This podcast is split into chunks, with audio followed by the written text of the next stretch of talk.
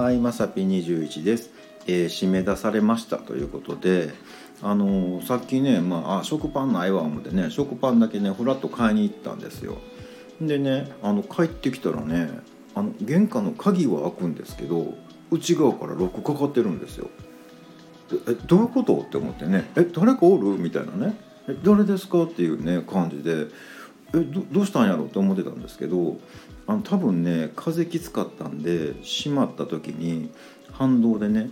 あの内側のロックがパタンってかかっちゃったんですねあのドアロックが。でこれマジかとか思ってえ入られへんやんと思ってねであのあの管理会社にね連絡してどうしましょうって言ったらねあのまあちょっとね今ちょっと祝日とかね土日とかこう絡むんであの費用が結構かかっちゃうかもみたいな言われてでその前に僕ちらっと YouTube 見てたんですよ。で紐でなんやできるみたいなんでねほんまにできんのかいな思ってたんですけど面倒くさいな思ってねあの管理会社電話したんですけど管理会社の方もね「いやあの紐でちょっと」って言ってね「同じ動画見てた?」みたいなね「うんで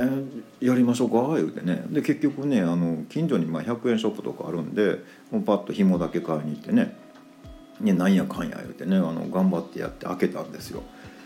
いやもうちょっとねびっくりしますよねなんかねあのあるんやねこんなことね、うん、あの誰もおらんのにね内側からあのドアロックかかるってねなんならあの外側から閉める方法もあるらしいですよ。ねなんか YouTube 何でもあるな思ったんですけどまあちょっと助かりましたわ。